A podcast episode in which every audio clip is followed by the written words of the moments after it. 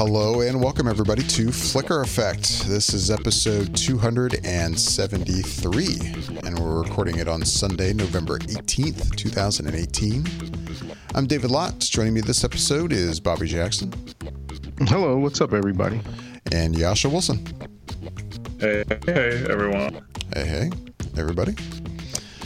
Uh, we've got plenty to talk about. We've had a what a week or two off. um, and it was a big movie weekend with Fantastic Beasts: The Crimes of Grindelwald this weekend. We've got probably the 20 or 30 other films that Bobby has seen to talk about. and uh, I've got beef with Michelle, but of course she's not here to defend herself. But I'm going to say what I got to say anyway. Um, bring it. Bring it? Don't bring it right now. Bring it. Uh, no, it was just, it's funny. Like, uh, a friend of the podcast, Angela Lopez, was in town not long ago. On uh, saw her and we were talking, and we were talking about podcasts at one point. She brought up a podcast she's been listening to, and I was like, "Wait, what? This is a thing, and it's been around now for like a couple years." Anybody who knows me knows I'm a huge West Wing fan, right? Mm-hmm. And uh, I can't. I don't know. It's just funny when you think you're, you kind of like for us, you know, we're all into movies and TV, and we really try to keep up on news and stuff going on. And you think you know everything or know everything that's going on, and to, you, there's still things that pass you by, I like the fact that there's this podcast out there called The West Wing Weekly, and I had never heard of it. And it's been uh, they've been putting episodes out since I think early 2016. And basically, in this podcast, they uh, just they've started from the very beginning of the first season, and every week they they watched an episode, and they just are going through the entire show, all seven seasons of it, and they talk about that particular episode in that podcast episode. And Joshua Molina, who was on the West Wing. He came in, I think, in the third season or fourth season, fourth season.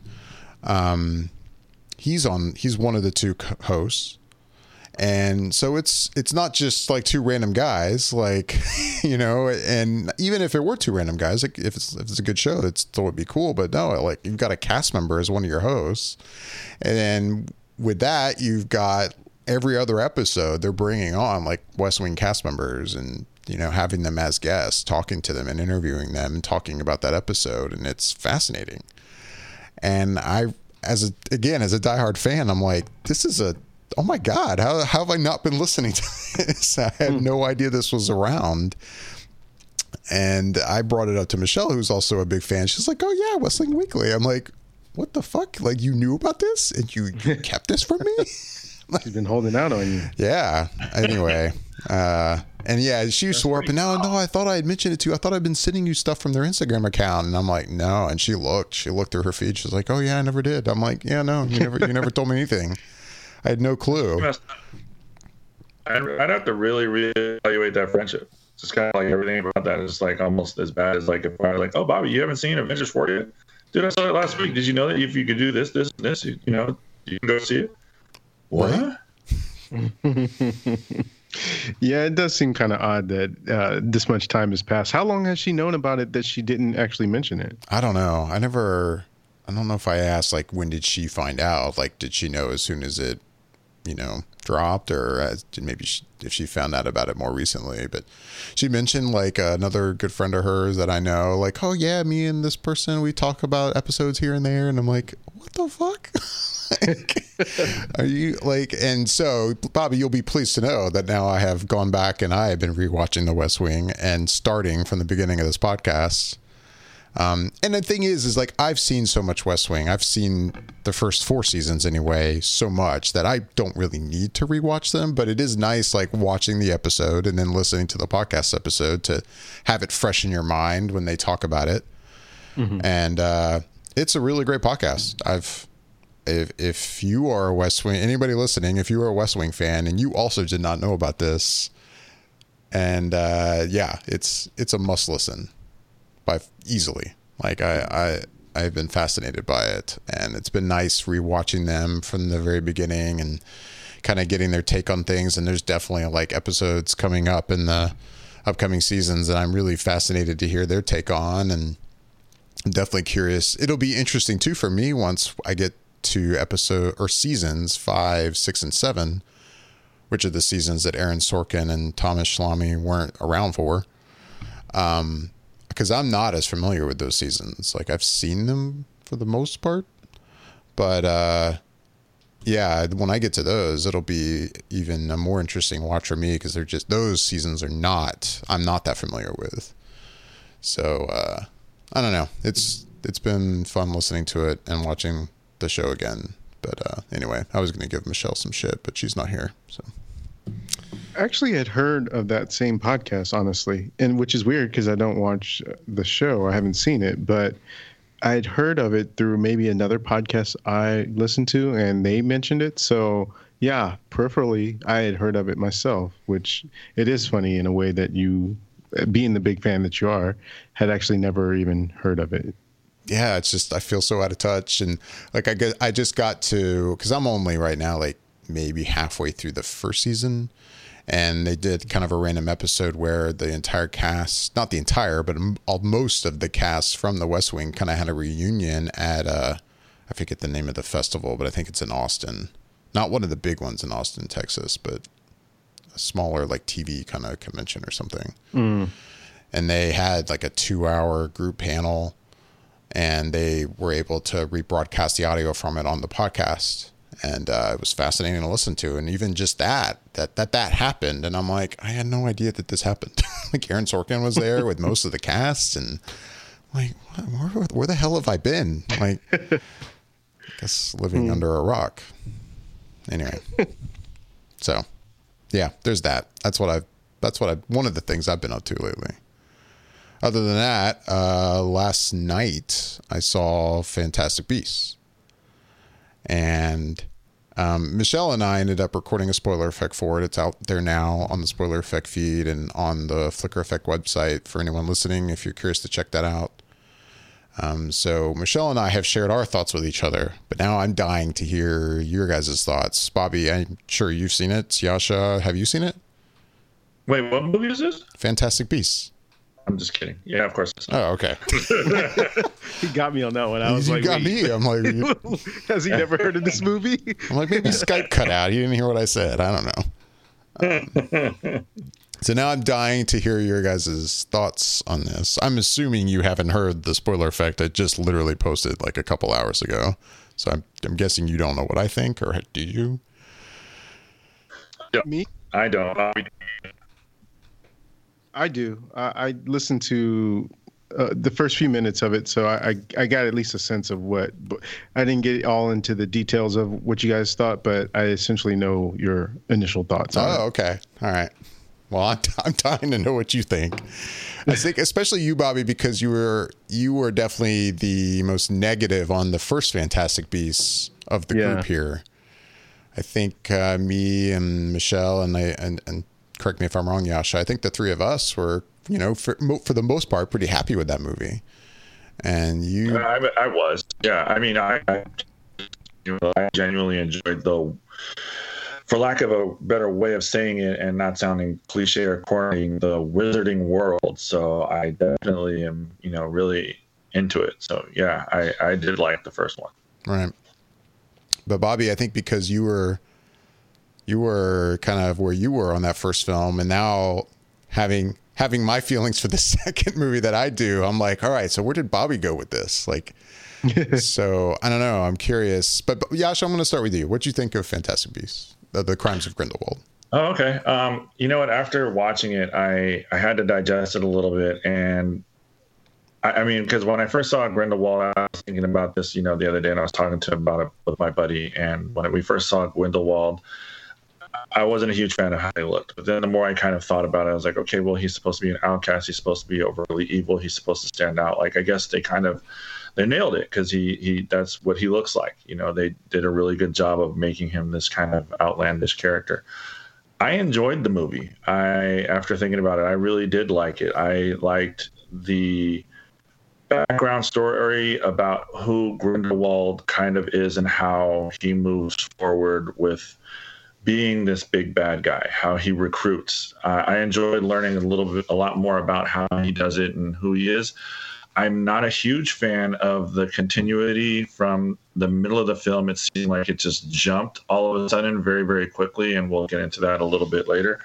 But and uh, aside from that, I was um, when the movie was over, I was I was ready to keep going. Like I'm really interested in just learning more about the story and kind of seeing where it develops and how it goes. I, I liked it. I was like, yeah, I'm ready for the next movie. When's that coming out? Is that coming out tomorrow? Do I stay for the extra credits? Like, what do I do? Uh, I just want to see what happens. So I enjoyed it. I enjoyed the movie. I thought it was good. I might even be able to sit through it again, maybe in the theater. Um, is it one of my favorites? No. Is it going to make my top 10? Probably not. More likely not. But I definitely did think it was a fun movie and it was uh, entertaining for the most part. Um, but again, I think it's a lot of it has to do with I just really enjoyed the characters and the story that they have when it comes to developing what the big bad is, and we got a real sense of that with this movie. Gotcha. All right, Bobby, let's hear it. So you were you were a ho hum, kind of negative, or maybe mostly negative on Fantastic Beasts. Uh, the first film. What'd you think of this one? like you said, I, I was pretty ho hum on that. And if you recall, the reason why I said that I was ho hum about that original movie was because it just didn't feel very much connected in in a sense to the the Harry Potter stuff, and that was more or less one of the, my criticism about it, but a, a, sort of a low level criticism. My my main criticism was that it just didn't feel very magical to me. It just, it just, I don't know. There was just something about it. The beasts were there and, and they were cool and whatnot, but it just, the magic of it all just seemed so isolated. And then I see this movie and there's magic from the start to finish in this movie. So uh, I think uh, overall, I have a sort of an oddball take on it because I actually did enjoy this movie heads and shoulders above the first movie. Like I legit came out of it feeling like okay I'm I'm I'm ready to see the next one and see where they go with things. But the reason why I feel that way about it it actually has very little to zero to do with any of the the characters that are the main cast i feel almost nothing for, these characters. Like maybe I, I, I like newt a little bit more than i liked him last movie and i didn't dislike him. I just didn't have any sort of feeling one way or another towards that character. But this time around, I think I, I gathered a little bit more of um, an affection for for the character, just a little bit. But the other characters that were still sort of the main cast from the last movie, I still I don't I don't feel any connection to those characters really. So where I seem to um, honestly get a lot of the um, my my things that I liked about this one and the characters, it was from the new people that they showed. Really, it was seeing honestly. Okay, so I was surprised that uh, Johnny Depp and, and how his portrayal of Grindelwald was because I just didn't think I was going to like it whatsoever. But I end up falling into it because he, I think he rode a very fine line of being super over the top and doing that Johnny Depp thing that he does, and then actually being this sort of character that he's fit to be for for this movie and what they wanted him to be. So I thought he did a good job of writing that line, and, and I, I, I accepted his his portrayal as Grindelwald, and I I, I also really liked uh, Jude Law as uh, Dumbledore. So even though there's not a ton of seeing him in the movie, I liked what he was doing with it. And um, Zoe Kravitz, who was in it, uh, she I liked her character as well. Uh, she what was her name? Lestrange. Uh, I forget her Leta, first name, but Leta Lestrange. Leta. Yeah, yeah, I liked her in it. So it's like the new characters kind of um, pulled me towards them more so than the established characters. And then, like I said, there was just magic going on. And I'm not as familiar. I've seen the Harry Potter movies, but I haven't seen them multiple times, and so I just know them on such such a surface level. So that me watching this movie, if they were trying to make connections to stuff and do things to tie in, it went right over my head because I, I, didn't, I wasn't looking and, and catching those things. I'm sure they were there, but I was just taking it as what it was and and really just enthralled in and just the, the magic of it and and that being the literal sense and not the like figurative oh it's such a magical movie no it's just I, I like literally seeing magic on screen and that's what kind of drove the um me to actually liking this and enjoying it more so than that first one. Wow, I guess I'm that one guy. I'm shocked. Uh, well, Bobby, not that one guy. can you share with us the uh, a little bit of the spoiler or reaction um, after you know without going and hearing it? I, am genuinely interested just to hear maybe a cliff note version of what you thought of it. Oh no, I was definitely going to share my thoughts. Um, okay, cool. Yeah, no, uh, I I was not happy with the movie. um, and I, I mean, I definitely went into it with an open mind, even though I'd kind of already, I hadn't read any reviews, but I had already kind of just generally heard that, you know, re- reactions to the movie were divided when I went into my showing last night. Um, so some of my hype was kind of brought down a little bit when I went in. Um, but I, I don't really feel that it's like affecting my opinion on it. But no, I, I enjoyed for the most part the first Fantastic Beasts, which I will also admit though I've only seen that movie one time. I've seen the Harry Potter films multiple times, many multiple times, um, and I've read those books, and so I know that story very well. I've only seen Fantastic Beasts one once, so it's not really fresh going into this. But uh, no, I don't know. Like this movie for me was just kind of like the the there was no good story arc just in this film that I, I enjoyed. It just felt like it was trying too hard to just like make all these connections to the Harry Potter movies. And like you pointed out, Bobby, like the main characters, the apparent main characters of this franchise, Newt and and uh, Katherine Waterston's character and you know these characters that we knew from the first film like i just don't really care. And they and for the most part they even seem like side characters now like yeah. because obviously you know what people really care about and that seems to be what they're playing to is they care about dumbledore and grindelwald in that relationship and where's where's more backstory to that? And they are totally they seem to be acknowledging that now and they're like all right we're just going to do that and to me it's like well why even bother like making this kind of a you know connected to newt and having him as a apparent lead? And it just seems weird to me. And and because they're they seem to be trying to walk this line of no he's the main character right? And but but yet they they're not treating him like a main character in a way. It seems confusing. And and yeah it just seems like the movie's trying too hard to just give you all this backstory for Potter nerds that the kind of stuff that Potter nerds will eat up. And I'm saying that, and I, I mean, I will call myself a Potter nerd, I guess. Like I've, I've read the books and I love the Potter movies, love, love them. And I, for the most part, have loved the David Yates directed stuff. You know, for those don't know, who don't know, like he's been directing all the Potter movies since Order of the Phoenix, leading up to this movie, and I loved his Harry Potter films, and I, for the most part, like Fantastic Beasts one. But I don't know this. This feels like it's missing something severely for me, and and yeah, there's things I, as a Potter fan, you know, some of that detail stuff I am interested in, you know, but when the movie ended, I just kind of was like, oh, that was a disappointment.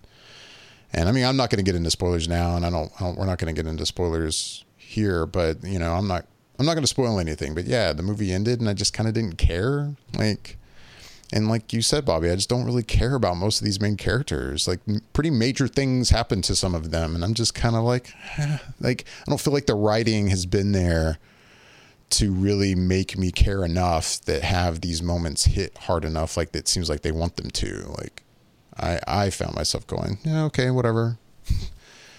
like sure, I'm I'm interested in some of this backstory stuff that we seem to be leading to with Grindelwald and Dumbledore, and I don't think that's a spoiler to say that by any means. But I'm I'm a I'm interested in that as a Potter fan, but I don't think this movie did what it needed to do, and for I, I would be happy if they didn't make any more of them. I'm I'm good. Like I, I hate the wow. road they're going down with this. Wow. wow. Really? Really? Yeah. That's like where we in this That's movie, this movie don't felt care like if we make any other movies. No, because I mean, there's no doubt this movie ends on a major cliffhanger, and you, there's no doubt. Of course, I'm curious to see where they go with this, but at the same time, this movie didn't have a good enough arc on its own. It just really felt like you've got this really big story, and it's just like they cut a chunk out, and okay, here's a movie. Like that's not. I don't know. Like I don't. I'm not interested in that kind of storytelling. I I really felt Okay, like. so th- I, think this movie is bad storytelling, in my opinion. I, I'm I can, you fan. know what? I can appreciate that because I actually can kind of lean towards that as well. And I was explaining that to a friend of mine. I was like, "Here's what I feel like. This to me is just like almost like a very, very, um, almost like character build or story building part of the story where it's like I call them filling filler episodes for like series and television, Yeah, exactly. where they'll be like what's that Yeah, exactly. Go on. Sorry, ahead. where there'll be like, you know, 20 minutes of show that uh, this that's happening, and then the last five minutes it'll have this huge moment where you're just like, so this is why I had to watch this is because I needed to get to this very moment to move forward with the story. Like, and I felt like there was a lot of that in this movie. Like, it really didn't need to be here. Like, they could have cut this down a great deal and added the other parts of the story where it started to like where this you know has this cliffhanger and it moves into this other aspect of the story and i would have been perfectly fine with that. Um, i just feel like this is you know like some of the filling part of the show like you're right david it doesn't it doesn't get you to the point where you're like oh i really really care about these characters and whatnot. I'm just more interested to see what happens because there's so much that happened i think maybe at the end of the film that I was just like, this this sucks because you're gonna have this huge cliffhanger. And I I was thinking about this when I was watching it. Part of me, they're gonna have this huge cliffhanger at the end of the movie, and I'm just gonna be like, well, I'm ready to watch the rest now. Right. So it's like, I mean, that's how I look at it. It's almost like a filler episode for this. What they wanted to do five movies for this, Yeah, this something this, like this that. story. Yeah, like I mean, I think that's what I remember reading is that they were gonna do five Fantastic Beasts movies, and she was slated to do it all. And it's like, I mean, you know that some of the characters are coming back, but it's like I'm, I'm looking at, I was looking at uh, Fantastic Beasts and you know, IMDb pages, and you know, Johnny Depp hasn't even been tagged and you know, when the next one's going to be coming out. So, well, that's not promising at all. Like, I, I don't think that they won't do it, but it's like it feels like it's far off in the distance that they're just like, well, we'll get to it to see how this movie does year. Right. So yeah, I don't know. That's where I am. I, I was pretty bummed by the movie, and and I'll you know, Michelle maybe can share her thoughts next time she's on. But I mean, you know, for those who listen to Spoiler Effect, you'll hear. But yeah, she was very very happy with the movie. Like we when we did our Spoiler Effect episode, we were basically polar opposites in our reaction to this film. Like she she was very impressed with it, and I was was not. So I don't know. There's there's obviously fans out there, and you guys seem to be mostly fans. I just I don't know. It didn't do it for me. So that's where I am.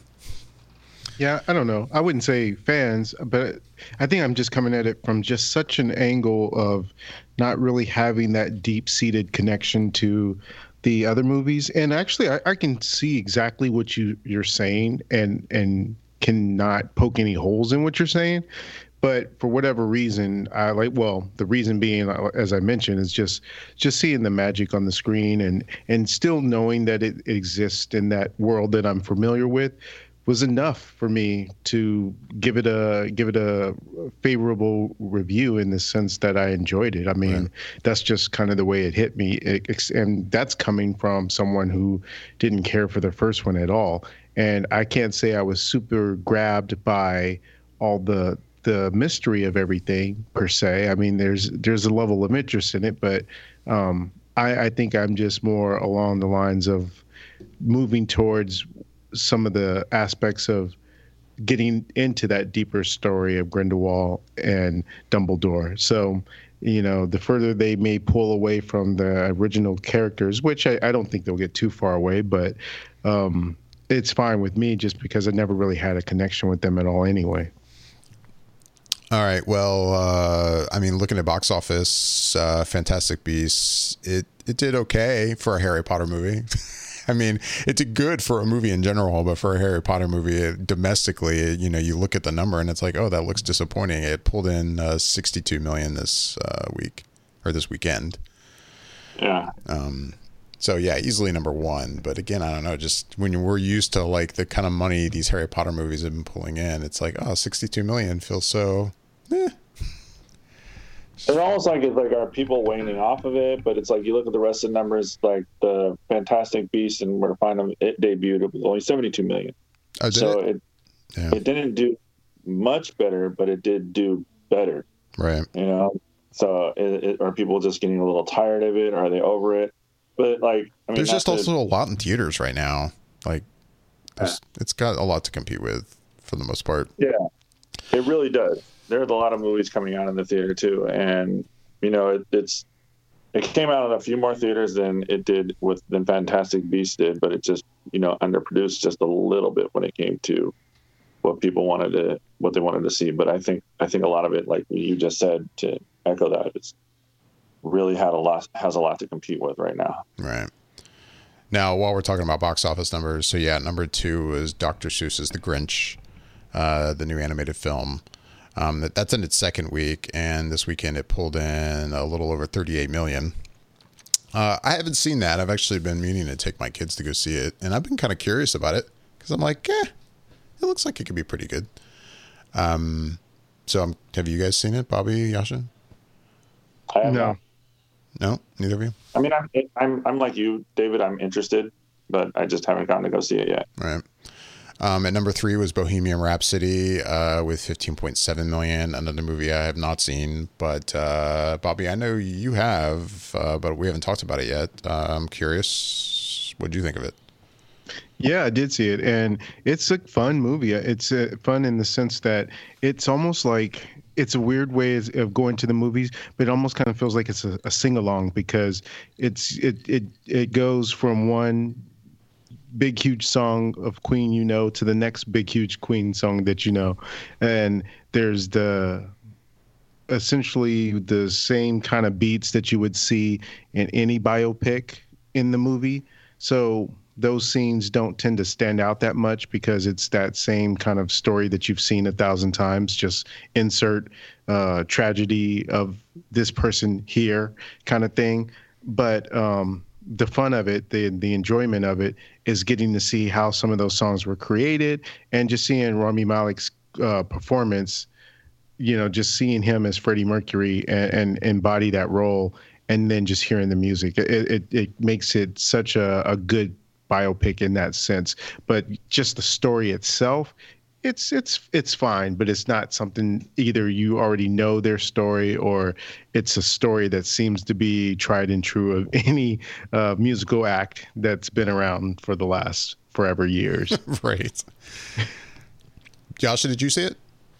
I did. I saw it um, last weekend, and actually, there isn't much that I would change when it comes to what Bobby said, or add, I could add to it. Really, I enjoyed the movie a great deal. I thought it was um, really good. The, you know, obviously, the hero of it was the transformation of Rami Malek into Freddie Mercury. He really did a good job of that. I feel like they could have added some more, and I felt like we missed quite a bit when it comes to his story or their story. I think that they kind of omitted a few things because we went from 1970, if I remember correctly, to meeting him and meeting the members of the band, and then all of a sudden we were in 1975 and they were performing on a huge big stage. I was like, wait a minute, I feel like there's a little bit more to the story than just, hey, how's it going? I'm Freddie, and all of a sudden you're singing together on this big stage, you know, whatnot. I mean, they kind of alluded to it with one performance when they first started, but it was um I mean, all in all, I definitely would, you know, recommend it to people if you're a fan, and I would encourage people to go see it if you're a fan to seeing it in the theater because it's the music is fantastic. It's so much fun. Like you kind of forget how many hits that Queen really did have, but you really find out in that theater when you're just kind of like thumping along with the music. You're like, this is great. This is a lot of fun. Yeah. Yeah, I want to see it, even though, I mean, I feel like I've heard mixed things, but I feel like, I don't know, most of the mixed stuff I've been hearing, I feel like it's like maybe it was kind of the expectation of this movie could go beyond the kind of normal biopic kind of film formula, and it doesn't seem to apparently. But uh, I don't know. It seems like it would still be like a fun movie to see, so I've been wanting to see it. Um, number four at the box office this weekend was Instant Family, which is new in theaters. Uh, with 14.7 million. That's the new movie with uh, what Mark Wahlberg and man, why am I blanking on her name right now? uh, Rose Byrne. Mm, um, yeah, that's right. Yeah, I don't know. And this actually, I thought looked uh, funny to me. I wanted to see this, and I haven't seen it. Uh, did you? Either of you guys see it this weekend? Nope, I didn't. I don't know. It didn't seem. Uh, it didn't seem funny to me. So I. Oh, I really? Didn't, yeah. No. Uh. Uh-uh. I, I, I. Yeah. I saw the preview once, and it didn't catch catch me. So I was like, no, I'm not probably going to watch that. Yeah. And man, it's funny Bobby said that because I felt the same way. I was like, yeah, look okay. I like, know, I, I- it did look like. I thought it actually looked pretty good, and I'm not like I don't know. I'm not automatically kind of pulled in by like every comedy that comes out. A lot of them I find to be kind of stupid and silly, and I'm like, oh, this one I was like, eh, I'd see this. Yeah, I don't know. For whatever reason, I just felt like Bobby did. I was like, well, this looks like it could be okay um, at the very best, but I'm not going to Yeah, bust down any doors to try and go and see it. If I get a chance to go see it, I will. And it, from the looks of it, it kind of feels like the rest of the world felt the same way because nobody went to go see it. Right. you know, for a movie that cost forty-eight million dollars to make, they only made fourteen million on their first opening weekend. That's not a good. That's not a good haul. That's that's uh that's a big miss right there. um, I feel like the I feel like this was released at the wrong time of the year too. Like this, like I mean, to go up against um, Fantastic Beasts and you know some of these other holiday movies that they're releasing right now, I feel like they kind of dropped the ball and like they should have not released it at this time. Like this was this was huge. This was a big big big big miss in planning as to when they should release this movie.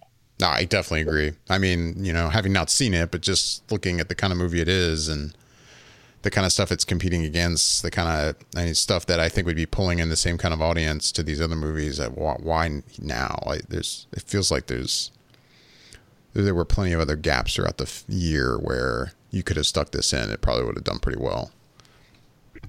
Um, Yeah, when nothing was coming out, Right. no real challenging big production films. But I mean, you couldn't do it over Thanksgiving weekend because, well, that's Thanksgiving weekend, and that's you know, everybody's going to be dropping something then. But it's just like, I mean, yeah, they just missed the missed the target as to when they should put it out. yeah. It's like almost somebody realized they're like, oh shit, we have that Mark Wahlberg movie that we should put out. Like, did anybody? We didn't release that yet. God damn it. Um, number five this weekend was Widows, the new uh, film from uh, director Steve McQueen, which I, I very much want to see. Uh, Yeah. I've been hearing really good things about. Uh, have either of you guys seen this? Not yet. No, no. yeah, I saw it. Yeah, hmm I, I had a feeling.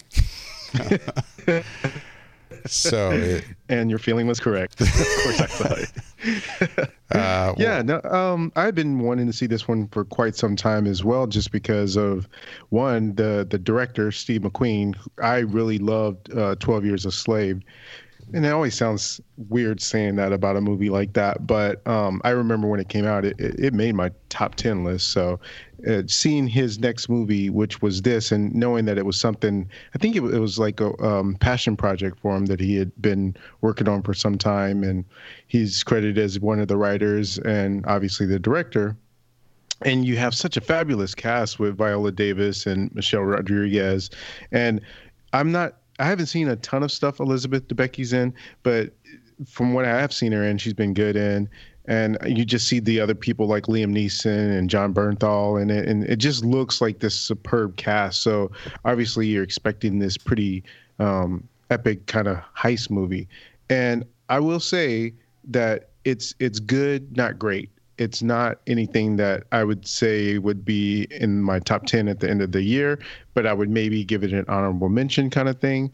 Um, I, I think where it falters is not in the the performances or not in the directing or any of that thing. In fact, there's this opening sequence of the movie that I thought was edited very well and it was really clever in the way that they were using sound and transitioning from scene to scene and it was done really really well but um, where i feel like the movie falters is that in order to really enjoy the movie or at least from my perspective to to really enjoy the movie there's a suspension of reality that has to go on because you're essentially having to accept that these women who are widows of these guys who were people who robbed people for a living, who were thieves essentially, um, they have no training in this and no knowledge of this, but yet they have to be able to essentially finish the job that their husbands started and do this all within a month. And uh, to be able to do that to that level is a lot to ask for even someone that's trained. So you kind of have to suspend reality a little bit when you're watching it. And um, yeah, maybe if they gave him a, a, larger time frame, I could buy into it a little bit more. But I would say that that's the only real fault I had in it. Other than that, there was a lot of a uh, lot of good stuff in that movie. Nice. Well, even though you're saying it's not great, great. I yeah, I definitely still want to. Oh, it's that. still worth seeing for right. sure. Uh, number six in its third week in release was the Nutcracker in the Four Realms. Anybody seen that? I have not. I have not. Jascha? I have not. No. That is a hard pass. Yeah, I didn't really have any interest in it. Like, just not really at all, to be honest. Um, and it's again, we talked about this before, but I get you know not wanting to compete with the big big Christmas movies, but it's like man, it literally came out the weekend right after Halloween, and it was just like why now? This is just I don't get it. I don't understand that. Hmm. I do and I don't. I get not wanting to compete with the big stuff like Aquaman and Bumblebee and Mary Poppins and all that stuff we're going to get in December, but it's like still like at least like maybe Thanksgiving weekend or something. Like yeah something a little bit closer to where the holidays are kind of built.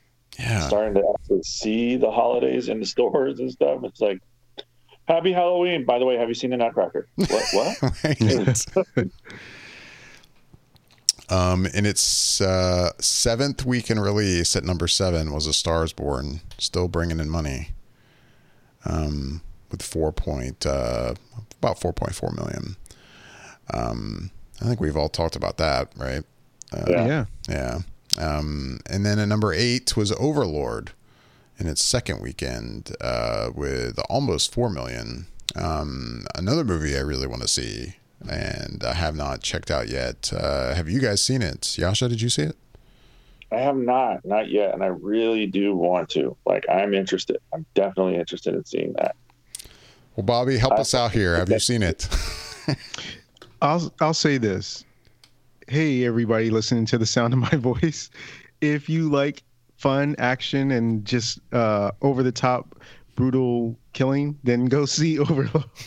it's a lot of fun. Um, it's very intense. It, it it's so weird the way this movie is done in a, in such a way by when you're in this world and the, you're you're immediately grabbed in the beginning of the movie by the action sequence that happens because it's all very realistic and it feels very um, true as you're watching it because it, it's this World War II story and it feels like it's something out of Saving Private Ryan, and and then it slowly starts to change and evolve into this um, genre film where some people have said if you've played the video game Wolfenstein 3D, that's kind of the sense you get because of these zombie type uh, Nazi kind of characters. And uh, yeah, it's just it, it it it rides this line that it knows exactly what it is, and it and it can make you feel on the edge of your seat, nervous and intense for what's going on, and then really kind of delve into the the almost wackiness of it all and but it, yet it knows it's doing it. And so it, it, it does it really really well. And the director uh, julius avery i know he had just been tapped to direct the um, flash gordon movie that they're finally starting to get rolling on development for so if he i really enjoyed what he did with this movie so i wouldn't mind seeing what his take would be for flash gordon yeah Yeah, that'd be cool. But no, I haven't seen this, but it sounds fun. I want to check it out. It is. It's fun. Um, and it's nine or at number nine in its second weekend, uh, the girl in the spider's web. I refuse to say the full title. I don't know if you guys have seen what the full title of this movie is. It's so ridiculous. I, I did see. I'm I'm seeing that now, and I'm just like, what? Why would they put that in there as a billing? Like, I think why, they, why would they? I want to say I heard or remember reading that that was officially added as the kind of you know making it the official title like pretty late in the game. Like Uh-huh. marketing had already been kind of in full swing, and at one point they kind of added that to the end of it. I mean, what we're talking about it's the girl in the spider's web, a new dragon tattoo story. It's just it's terrible. Um, and anyway, this reminds me. It's another reason I'm bummed Michelle's not here. Is we I haven't seen this movie. I don't Michelle. I don't believe has seen it. Um, but uh, we did watch The Girl with the Dragon Tattoo, which I had seen before, but she had never seen. So I'm I'm bummed she's not here because even though uh, I know now she's seen that, but I haven't heard her thoughts on it yet. I don't know if she liked it or not. Uh, the David Fincher film. So I'm kind of curious. Anyway, um, I haven't seen The Girl in the Spider's Web. Apparently, not many people have seen it. I mean, it's at number nine in its second weekend with just 2.5 million. It's only pulled in a little over 13 million total. Um, it's it's not good. Uh, it's- but Well, that's uh, an epic failure right there. yeah, that that's not not good. um, and uh, I haven't seen this movie. I can't speak for it, but I like Claire Foy, so it's I don't know. And, and just right there, I'm kind of bummed just for that reason. I'm like, oh man, I'm bummed for her. That's such a kind of a bomb. But uh, have have you guys seen it? Bobby, did you see this? Mm, you know the answer to that before you even ask the question. Oh, come on. I've seen it. I know you see everything, but I have to act like maybe you. Oh, okay. Well, no, I didn't. I didn't know. I don't think. Well, maybe I did discuss that we had that I had seen it, but you almost can count on the fact that if it's a movie that's coming out, that I probably have seen it. Um. So my thing with this movie is, I initially was going to just watch it, having not seen the David Fincher version of Dragon Tattoo, and I had not seen the Swedish version version. So I was just going to go in kind of cold. And after seeing the movie, I wish that I had because I did end up watching on the that weekend that it came out. I was like, I have some time, so let me watch the Swedish version. And because it was on Netflix or it's on Netflix Right. And so I ended up watching that and really liking this Dragon Tattoo movie. So I, I really enjoyed it. Um, that one was Runa Runa Marnie or Runa or Rona. Uh, you talking about uh, Rapace? Um, oh yes, yes, yeah. Uh, Noomi Noomi Noomi, Rapace. Noomi Rapace. Thank you. There we go. Yeah. so We'll, we'll work on this together. We'll get through this. um, so that one was really good. I I mean, the the one thing that did was hard about that watching that movie was just because it's subtitled. So I, I found myself reading and then looking, and There used to be a time where I wouldn't miss miss a beat. It felt like uh, between reading subtitles and watching a movie, and then I just haven't done it in so long that it felt like kind of riding a bike. I had to retrain myself how to be able to follow along without missing something as I'm reading. But that aside, I mean, I really enjoyed it. And so I finished watching that and I was like, well, I still have some more time. So I ended up deciding to watch the Fincher version version man version as well. And I enjoyed that one too. And that one was I, honestly one of the things I remember thinking right away was like, oh, I don't have to read subtitles. This is great. and and you know, it, there's there's a lot of uh, small differences between the two movies, enough that it, it's weird that both versions still work and still tell the same story, even though they've changed things in, in and out here and there. Or I should say, the the Fincher version changed things here and there, but um, they still worked uh, on their own. And it's I I can't honestly say there's one that's better than the other.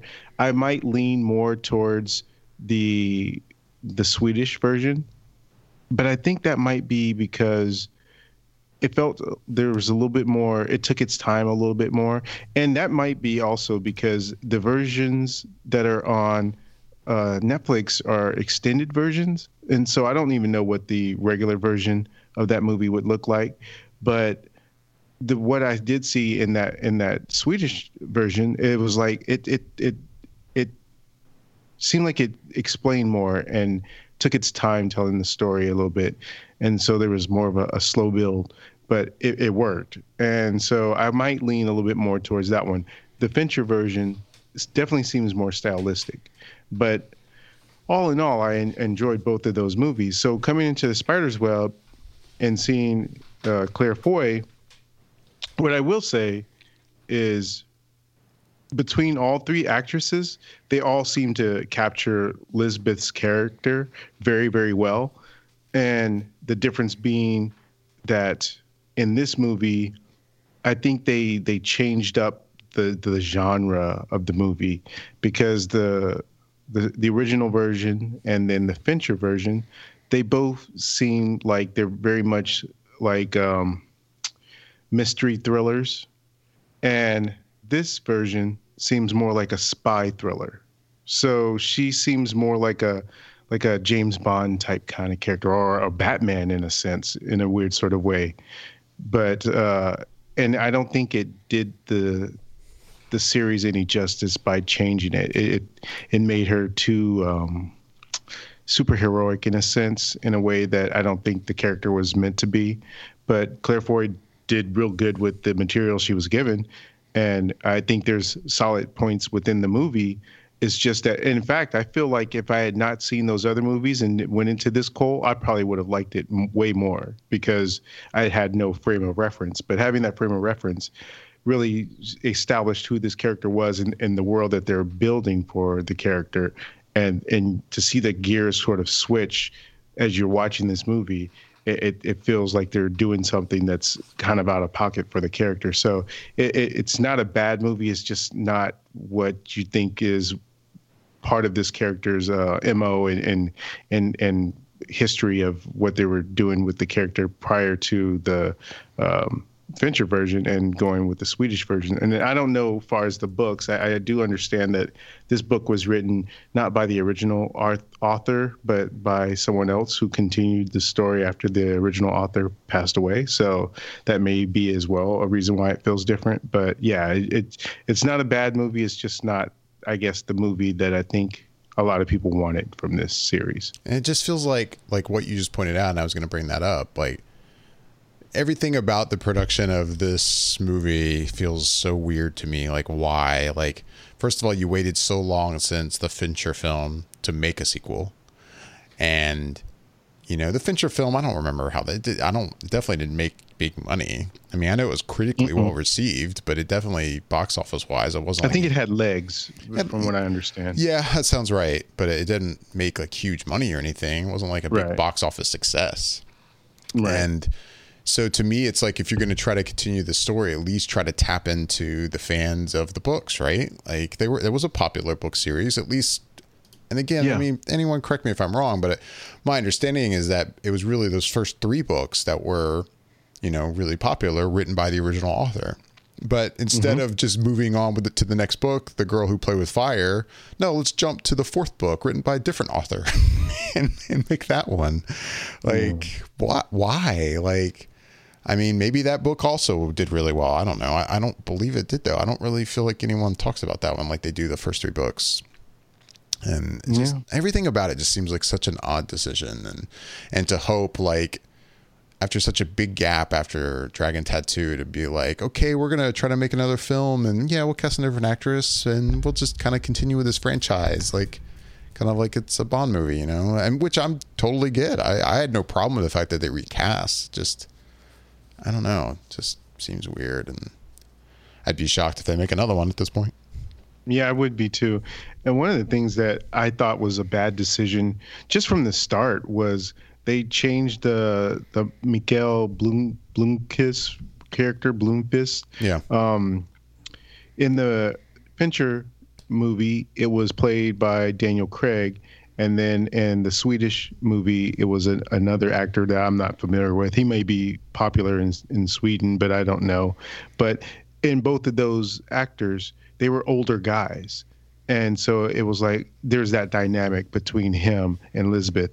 And in this movie, it's I don't I forget the actor's name, but he seems like he's no more no not too much older than Claire Foy or Elizabeth, and it just it, it misses something by doing that and, and making this guy seem so or recasting him in a younger light. So I don't know. It, it, that was right away. It just kind of did something to where I was like, eh, this. I don't like this dynamic. Yeah, I liked the the oddity of this older guy and and her as a character and her being damaged and, and yet sort of seeking that kind of almost father figure and and liking the that kind of relationship that they had, but beyond that as well. So yeah, I don't know. It, it just it just seemed like a lot of misfires throughout yeah. the movie.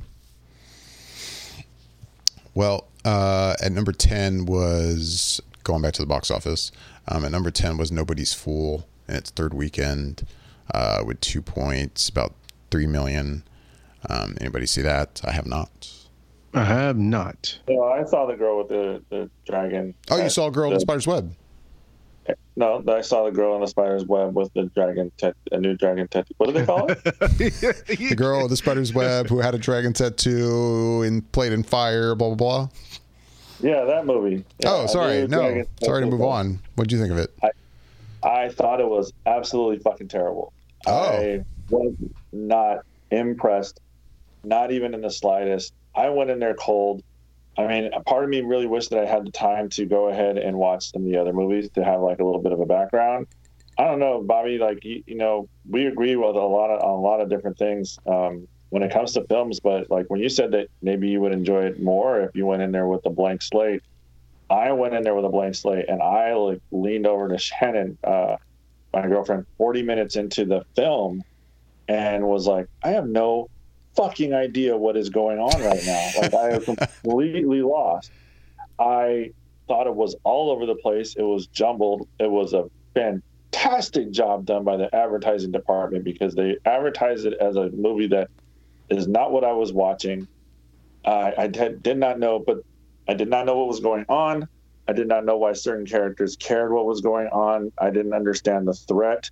Um, I kind of started to get a feel for it and what was going on like an hour into the film. I just was like, but I was counting the minutes until it was over. I was not impressed and thoroughly disappointed with how this movie came off. Um, I thought that if they're going to advertise it, kind of like you said, David, as like a Bond movie where they, you know, have this movie and a franchise that they just come back to. Each Bond movie that you watch, you can kind of have this standalone enjoyment and get it for the most part of what's going on and have the resolution did not have that feeling when this movie was over. The only resolution that I actually had was I'm glad that it's over and I can leave. And I hardly ever feel like that when I watch a movie. I thought it was absolutely fucking terrible. All right. Well, I've been really trying to hold on to saying that, and I couldn't wait to get it out. Oh no, sorry, I, I sorry, I moved on without asking. Let it okay, out. now. Let it out, okay. man. You, did you see Nobody's Fool by chance? No. Oh God, no. no, I didn't see that. That's definitely going to be a watch that's at home when you're just like, if I'm sick and I have nothing else and I have to watch, I'll be like, all right, I guess I'll watch this shit. Here we go.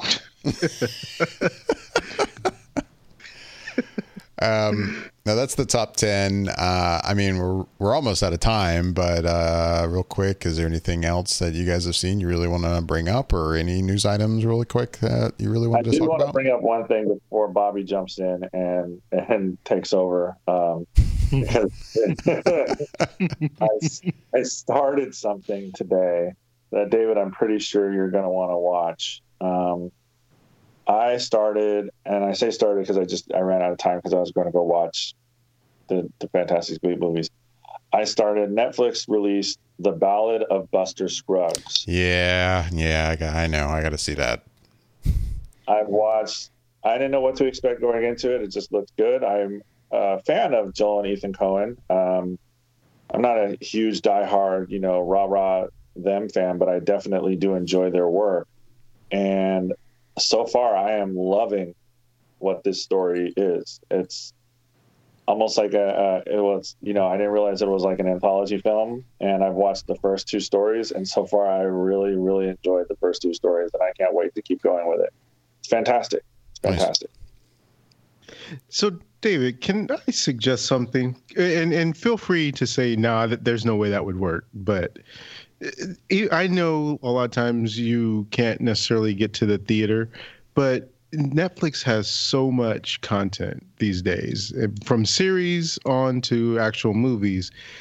Would it be possible to like if if you can't watch it all in one sitting, like couldn't you kind of like maybe break it up into half an hour a day or an hour a day and and kind of knock one out one of these out or like maybe even a series out in some time? I'm working on it right now. I'm I'm watching Daredevil season three right now. What? See? Oh, but I'm not. I'm, I do not know. This is like the. You, how did we not talk about this? well, I don't know. I guess I, I was just kind of waiting until I'm done with it. Um, oh. And I'm I, I now I can't remember if I'm four episodes in or five episodes in. And and I will say I I mean maybe it's a good idea to bring it up right now because it'll be interesting to see where I stand when it's all said and done. But I will say so far I'm kind of kind of unsure about it. Like I don't know where I stand on it so far, and I love Daredevil. like I've loved the first two seasons of that show. And with that said, I have a feeling I will love this third season when it's over. But so mm-hmm. far, I've been kind of, huh, okay, that's kind of that's my reaction to it so far.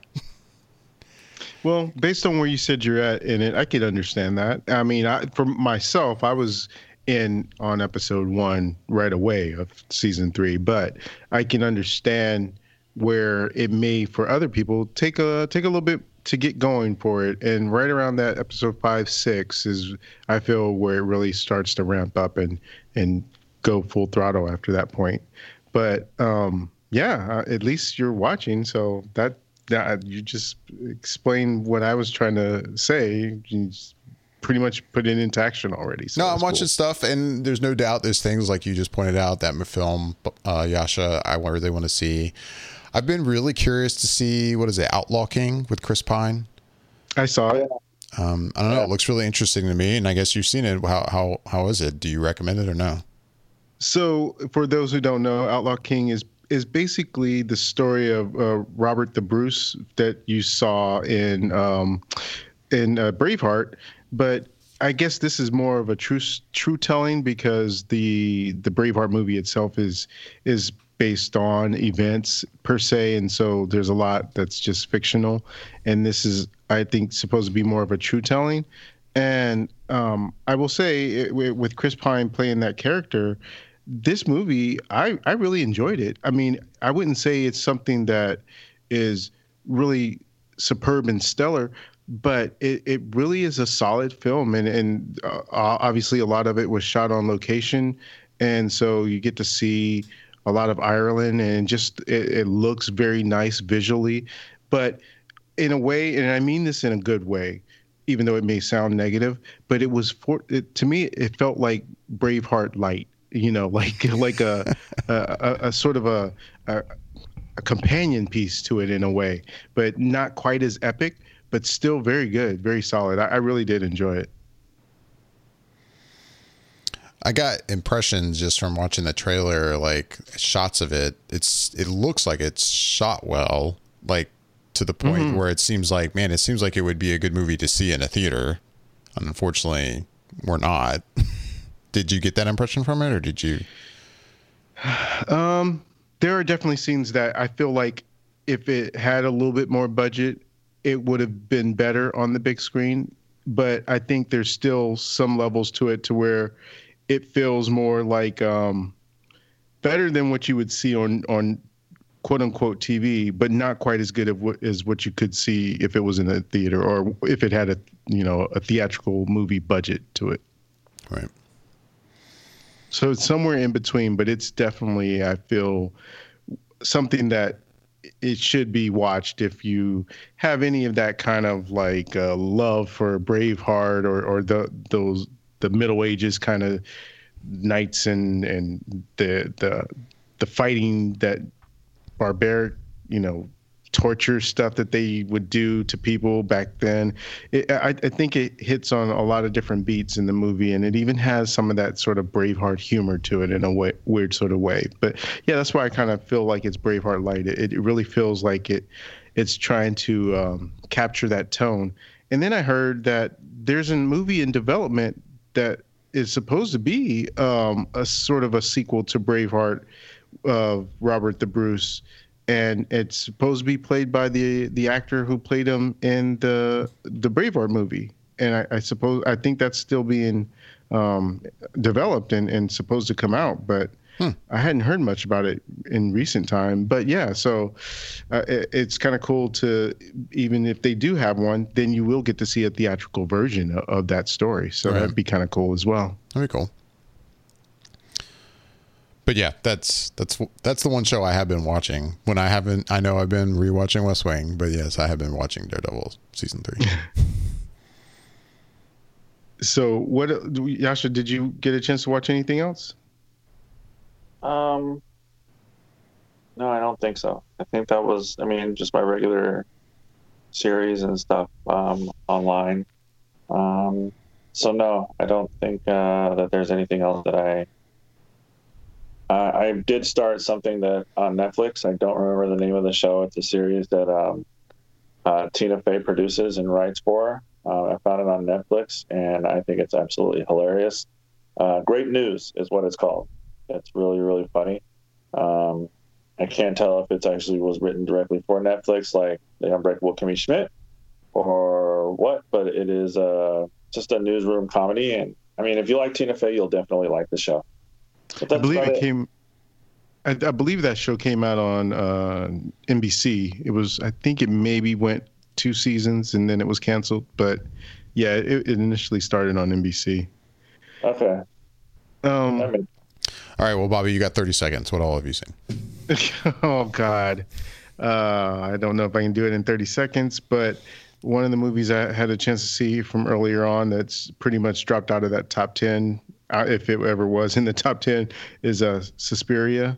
Oh, and yeah. I had never seen that original version of the movie, but seeing this one, it had Dakota Dakota Fanning in it, and I actually didn't even recognize that that was her. Or sorry, not Dakota Fanning, Dakota Johnson. Right. That I didn't recognize that it was her in that role, and she seemed familiar, but I couldn't quite place her and later after the movie i looked it up and i was like oh god okay. Um, that makes two movies i've seen her in recently that she seemed uh, pretty well acting in. And that was the um, bad times at the el royale and then now this. And um, tilda swinton is in this as well. And i gotta say it's one of those movies i think is is very probably divisive to most people. It really feels like it's um, kind of like mother in the way that um, it's artistic and it, it's really going to be a matter of how, how it falls for you. And for me, it didn't land. I, I, this is the first movie I think I can ever recall coming out feeling neutral. Like I didn't hate it, but I didn't like it, and I didn't think it was bad, but I didn't think it was good. It was very, I literally came out neutral. I've never felt that way before about a movie. I usually lean in one direction or another, and I couldn't. I because there was things about it that I liked, and then there was things about it that I just thought was just nothing, just nonsense, you know. And so, um, it's just such a weird movie. Whereas uh, I, I really appreciated the artistry and the the the semi semi look of uh, Mother. I didn't care for the the story necessarily, and and in this in Suspiria, it it was sort of flipped. It was like the artistry, I meh, I wasn't really all that into, but aspects of the story I was into. So yeah, it just kind of hit me in a in an opposite way that Mother did. But I think it would have the same effect for most people if they saw it. Hmm. And uh, a movie I saw on Netflix, uh, Apostle, which was something I had been wanting to see because it had Dan Stevens in it and it was directed by Gareth Evans, who has done The Raid 1 and 2. And I will say that it starts off, for, for me, it started off pretty slow. it took a while for it to really get going, but once it does, it really gets kind of kind of um like horrific in a way that uh, is interesting to see this director do because it's still there's a, a, level of brutality that's happening in some of the the aspects. And for those who know it's a story about this guy who whose sister is essentially taken in by a cult on this on this island. And he goes to kind of bring her back home but tries to disguise himself in a way that uh, he's one of them. So um, he's trying to have this this this end to this cult and and still try and, and get find his sister and bring her back and it, they this cult worships essentially like a a, a, a demon or so and so it, it gets kind of uh, supernatural as well but yeah it's I would say it's it, it's okay. I didn't think I, I fell in love with it or really super enjoyed it, but it was worth the watch. Cool, cool. And the last thing, actually, I, that I've seen that I have not seen the whole thing yet, and it's also on Netflix. It's a series called Bodyguard, and it stars Richard Madden, who was Rob Stark on Game of Thrones. And I'd been hearing a lot about the series because apparently it's like got these biggest ratings that it's that has ever been in London or BBC or Britain or somewhere over there. That it's really huge. And so um, I've been hearing people talk about it over here as well. And I've only seen the first episode, and it's pretty much got me hooked. It, it feels like a, a, little bit of kind of 24, and um, it has this this aspect of this guy who's kind of got not the perfect life himself, but he's good at his job, and he's kind of like this um, counter terrorist person, essentially. And the first episode, it just starts off very intensely with a, a, potential bomb threat that's on this train that he's on, and he has his his his family on it as well, and he's trying to talk this person down, and, and it's it's pretty pretty thrilling, and I'm into it so far. So it's a, I think it's six episodes, and so it's a pretty easy binge, and I, hopefully I'll be able to finish that by this weekend. What was that called again? Bodyguard. Oh, okay. Uh, anything else? No, that's it. We that's, pretty much covered everything else in the top 10 stuff. Nice. All right.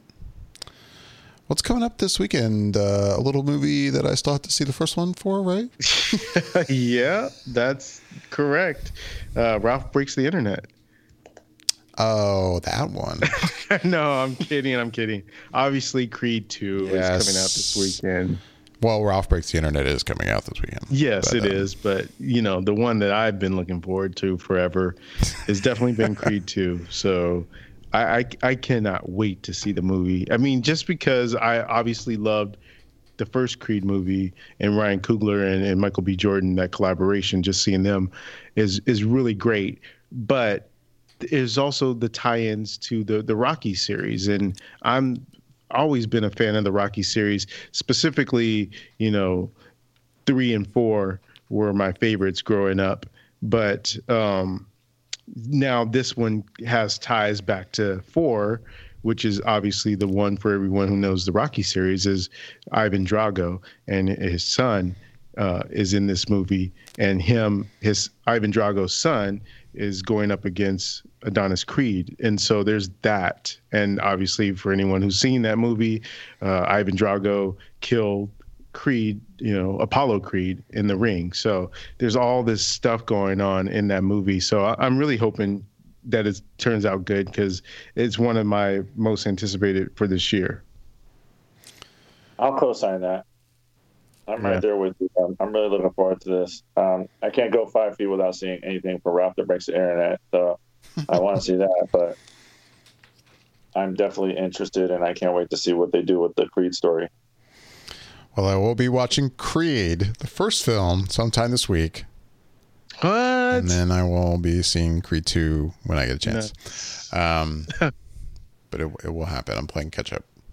Oh, very cool. Very I cool. Get to, I get to see one movie and then just jump right into the sequel. exactly.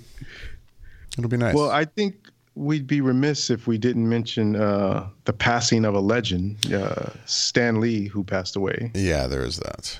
Um, yeah, that was early this week, wasn't it? Yeah, if, if, uh, it was on Veterans Day. I think it was on Monday. Yeah. Passed away. Yeah.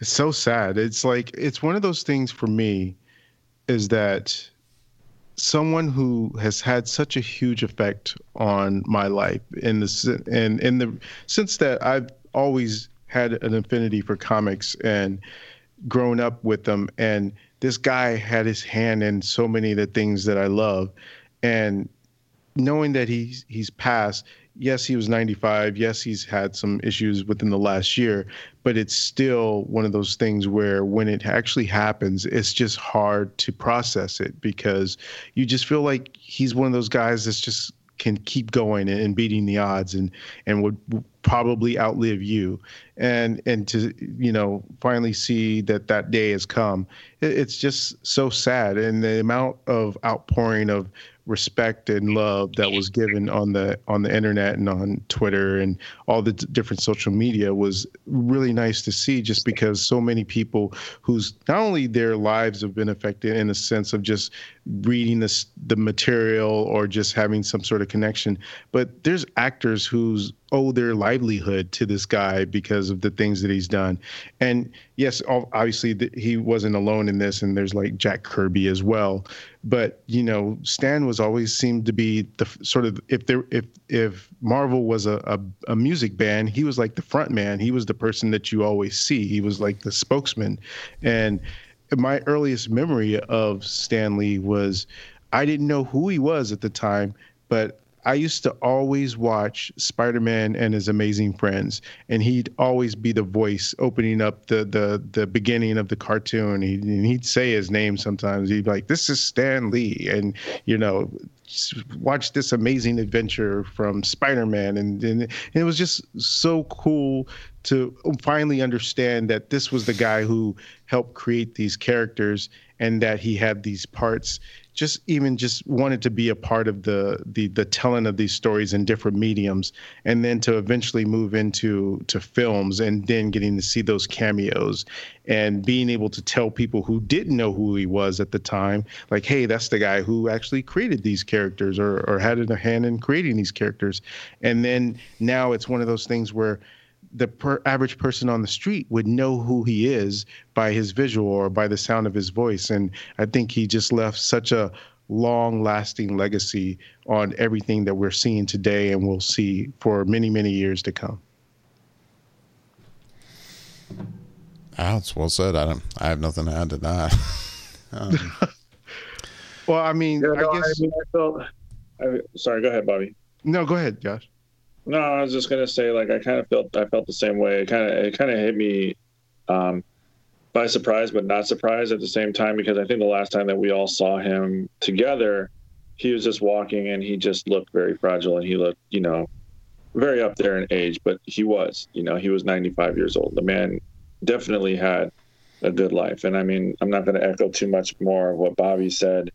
Um, he was one of two when it came to creating some of the most prominent characters and most popular characters in pop culture and comic history that really resonated with people. But he definitely was and fought to be that front man, to be that person where he um, was the face of comics. And I remember my first, not so much his interaction, but my first really question of who he was. Um, wasn't from the television show. It was actually from reading the comics. Because if you remember some of the very old comics in the 80s and whatnot, his little head was always up in the upper left hand corner there. Yeah. Uh, and it said Stan Lee. And more times than not, I just was like, I would glance at glance at it, but didn't think anything of it. And then I started asking my dad, like, who is this guy and why is he always like on here? It's like, you know, what does he have to do with, you know, all these different characters? And then it was explained to me that, well, he's, you know, the person that pretty much came up with him. Like he created this and he did this and he did that. And I was like, oh, okay, well then that makes sense, you know. And then I just would look for his like almost brand as iconic as the Marvel logo or the DC logo logo, seeing him in the upper left hand corner of any comic book that I picked up. David, did you have any? Do you remember when you first recognized who he was, or was told who he was? Me? Yeah. No, uh, I don't. um, yeah, I don't. know. I don't know. So, did your first familiarity of who he is and what he's done come from like seeing him in the movies, or was it before that time? You just don't remember when. I just don't remember when. It was sometime before that, but I, I guess just because now we just, I, I as someone who didn't grow up reading a lot of Marvel, you know, most of my exposure to him has been his cameos in the Marvel films, and obviously I know who he is, and I knew who he was before that, but now it's hard for me to like that that's my main impression of him now. I mean, I, he he's obviously way way bigger than his silly little cameos in these Marvel films, as great as they are. You know what I mean by that. Um, I mean that is in comparison to his his work, his amazing, you know, just volume of work. It's, but uh, no, I to answer your question, do I do I remember like when I was first kind of aware of him? I, I don't. I can't remember. Hmm. But um, yeah. I mean, there's no doubt he'll he'll, he'll be missed, and and for those people who really only know him from as his you know from his cameos, the kind of general fan who maybe never read comics and they just love the Marvel movies, you know, and had so much fun, like you know, seeing when he popped up in every Marvel film, and obviously, you know, you know, I'm sure he he'd shot his stuff for Marvel or Avengers four, and we'll see him in that. But you know, beyond that, like in maybe Captain Marvel, will we ever see him pop up in anything else again? It'll it'll be almost weird to see these movies without him popping up. It'd be kind of odd. Yeah, yeah, it will. Once that happens, it's just gonna feel like there's that little something that's missing from the movie just right. because I think I remember reading at one point in time it was either after he had a health scare or something had happened that they had mentioned that he had filmed like four or five little of those cameos that they can be placed in any movie they wanted to really there's they're not essential to the plot of whatever movie. So they're kind of evergreen and, and they can be really used where they feel like they want to put them. But even still, there's just a limited amount of them, and so eventually those will uh, run out. And yeah, after that, we just won't see him in anything any, anymore. And and unless he said, "Hey, you can use my digital likeness to put into films," I don't think we'll see him in anything else. Right. I think we might see him like in some aspect, like a newspaper clipping or a billboard in the background. Like you have to look for mm. the type of thing, you know, like in um, the Ghostbusters that they did just recently. They had a bust of Harold Ramis in the movie, you mm-hmm. know, like something like that. Something very, very subtle that if you're not looking for it, you're just going to skip it. But if you are looking and you happen upon it, you'll just it'll be like, oh, look at that. That's that was nice. Yeah, that would be right. cool if from here on out they did something like that, like his image somewhere in every yeah. Marvel movie, even though now he can't appear in them. That that would be pretty sweet. Yeah. Uh, well, yeah. I guess with that, I have actually one more question. um, and all of this talk about Marvel and Stan Lee reminded me really quick, uh, Bobby. I was going to ask you. Uh, it's it's my understanding, and I actually tried to find it. I couldn't find it, but there this past week in the comic book world, um, there was a first comic that dropped, kind of leading up to Captain Marvel, wasn't there? The film.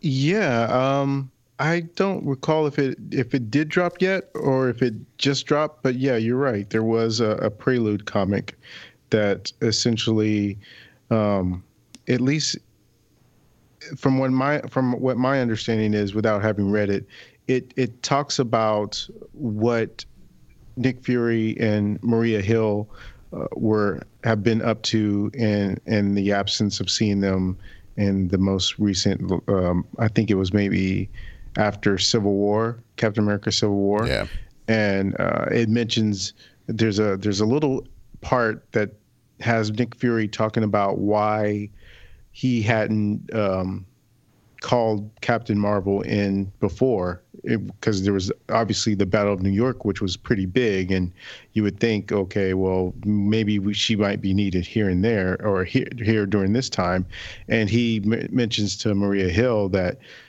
she's basically like the the the last thing, you know, like the silver bullet. You save that for when you really really need it, and when it looks like it's the world's going to end, and maybe people would say, well, you know, the battle in New York seems pretty big, but I would still say, at least within that in that aspect, it was still only contained to New York, and it looked like, well, maybe there's still the possibility that they could win the day, and it, that bullet wouldn't need to have been used in that sense. Whereas uh, when he does give Captain Marvel the call or, or on the pager or whatever it is in in uh, Avengers, people are turning into ash, you know. So people are just disappearing. So to me, that seems like yeah, that's probably the silver bullet time. That, that's when you need to to call in the big guns because right. um, this doesn't look like something that could be handled by just the the amount of Earth's mightiest heroes that they already have. Yeah, no, I was. I mean, that answers my question that you hadn't read it yet, or I, it's my. I thought I had read that it dropped this past week, and I was kind of curious to read it, but I haven't read it myself yet either. So, anyway, um, yeah, with that, it's time to wrap things up and get out of here. As always, we'd love to hear back from everyone listening. Um, you can always hit up hit us up on Twitter and Instagram at Flickr underscore effect. And you can email us at feedback at flickreffect.com with your questions and comments. And uh, don't forget, you can also find these uh, audio episodes on YouTube, youtube.com forward slash flicker effect. Uh, I'm David Lott. I'm Bobby Jackson. I'm Jascha Wilson. Thanks for listening.